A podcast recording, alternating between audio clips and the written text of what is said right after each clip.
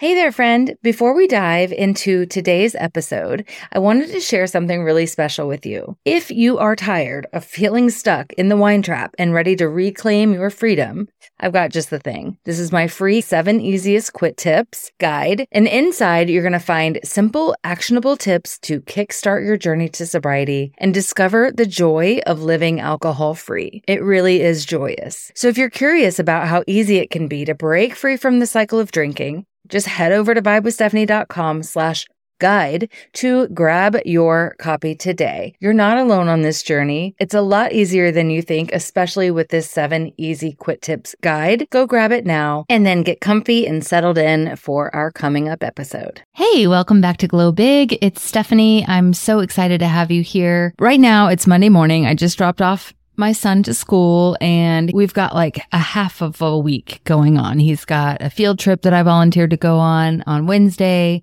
And then Thursday, I'm volunteering for this booster run. And then Friday, there's no school. So I just realized that I need to get my life's work done in two days. So it's going to be a busy couple of days because I like to be present with him when he's home from school because I just, I don't know. I just feel that that's really necessary. I feel I, I wasn't very present when I was heavy drinking. So I want to be present now and try to make as many memories as I can with him. But thanks for being here, just sharing a little bit of what's going on in my life right now. It's uh, October and we are doing Sober October. It's going really well. I've got a couple of ladies in the V I P Sober October, which is awesome. So they're getting one-on-one coaching with me. And then we also have our Sober Vibes Lounge happening. So every Thursday we meet and it's beautiful. It is such an amazing community. If you want to check something out like that and you feel like you could use a community of women, we meditate. We have a theme every single month.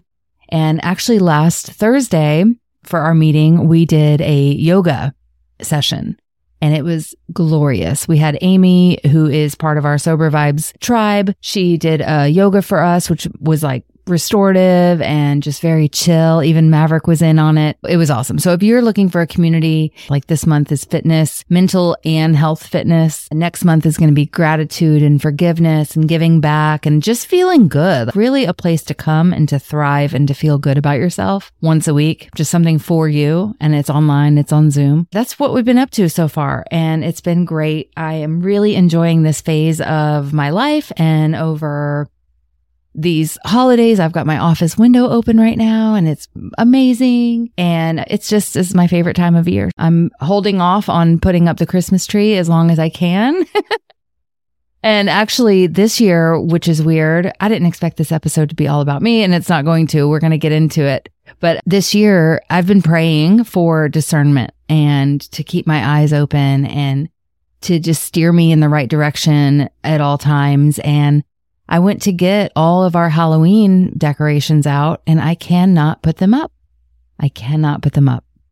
They're bagged up and they're in the garage and I'm going to be giving them away because it's just like inviting something here that I'm not like I, a girlfriend asked me, well, why, why aren't you doing that? And I said, cause I don't think Jesus would dig it. Like if he came to dinner here and I had skeletons hanging and witches everywhere, like I just don't think he would dig that. And it's just weird because last year I put them up with no problem at all. And this year I'm like, mm, it just doesn't sit right. So having said that, it's been hard not to slap up my Christmas tree. We got the tree a couple of years ago that's actually pre-lit. And my whole life I've done normal, natural trees. Would go to the tree farm, pick a tree, and it was amazing until it wasn't, with the needles everywhere and the trees dying like the minute we bring it home and getting under there to water it. So having a little boy, I was like, let's just make our lives easier and get one that's pre-lit. And so we did, and I can slap that thing up in about thirty seconds. So I'm really tempted to do that, but I, I'll hold off a, just a minute. I'll hold off a little bit. But I saw this funny TikTok where they come home from trick-or-treating, which I don't know if Maverick will be doing that either. And the lady's got all the Christmas decor up, and she's like, surprise, surprise. That'll be me, like, welcome back. Happy Halloween and Christmas. Anyway, I'm going to start doing a Ask Stephanie series because I really, I'm here for you. I really want to know what you want to know. I really want to be able to help you know what you want to know. So I asked in my Sober Vibes with Stephanie Facebook group, what do you guys want to hear about? And I got a couple of questions. So I'll give you one now, and then I'll record another one and another one. So we'll just do little shorties of questions that are coming from our listeners. We'll start with Jessica. And she asked, did it take a long time to finally quit drinking? If so, how long did it take you to finally put down alcohol? During those attempts, how did you keep picking yourself back up to try again? She says, I'm asking because that's what's finally exhausted me to the point of no return. I'm so tired of quitting drinking and then not quitting drinking. Okay, Jessica, so everybody's different.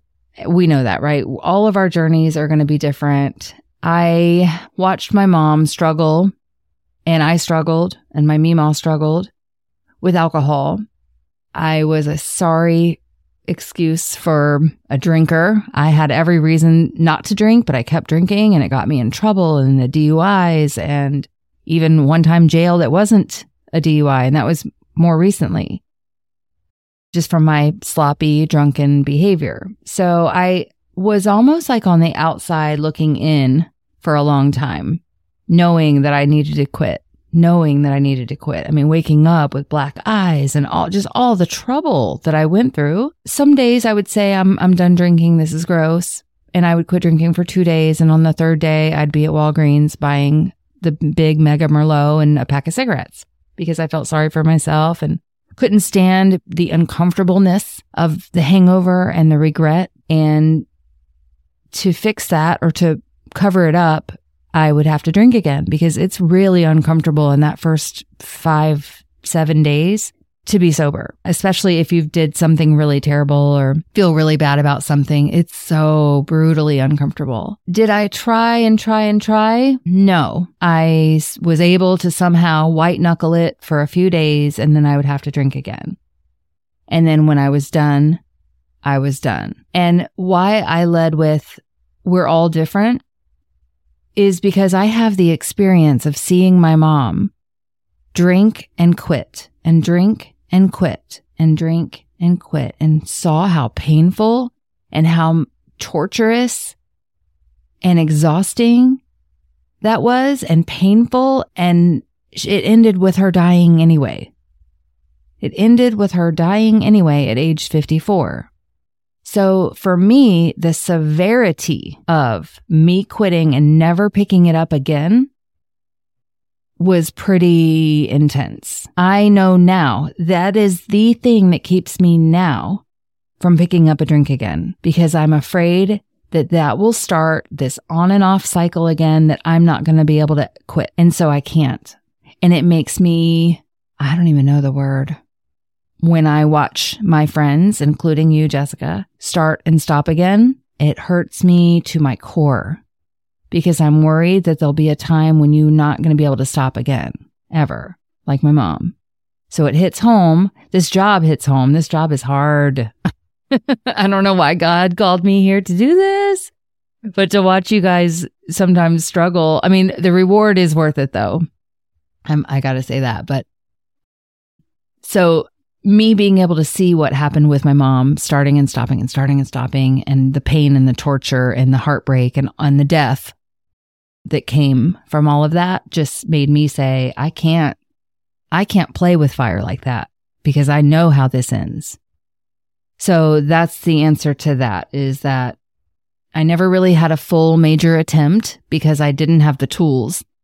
So during that two and three days, it was like, I didn't know what to, I didn't know how. You have to have tools. You have to have support. You can't just say, I'm done, usually. Some people have quit by themselves, but I just find that I needed a lot of tools. I needed to have the strongest why of my life, which turned out to be my son because I blacked out on his fifth birthday party.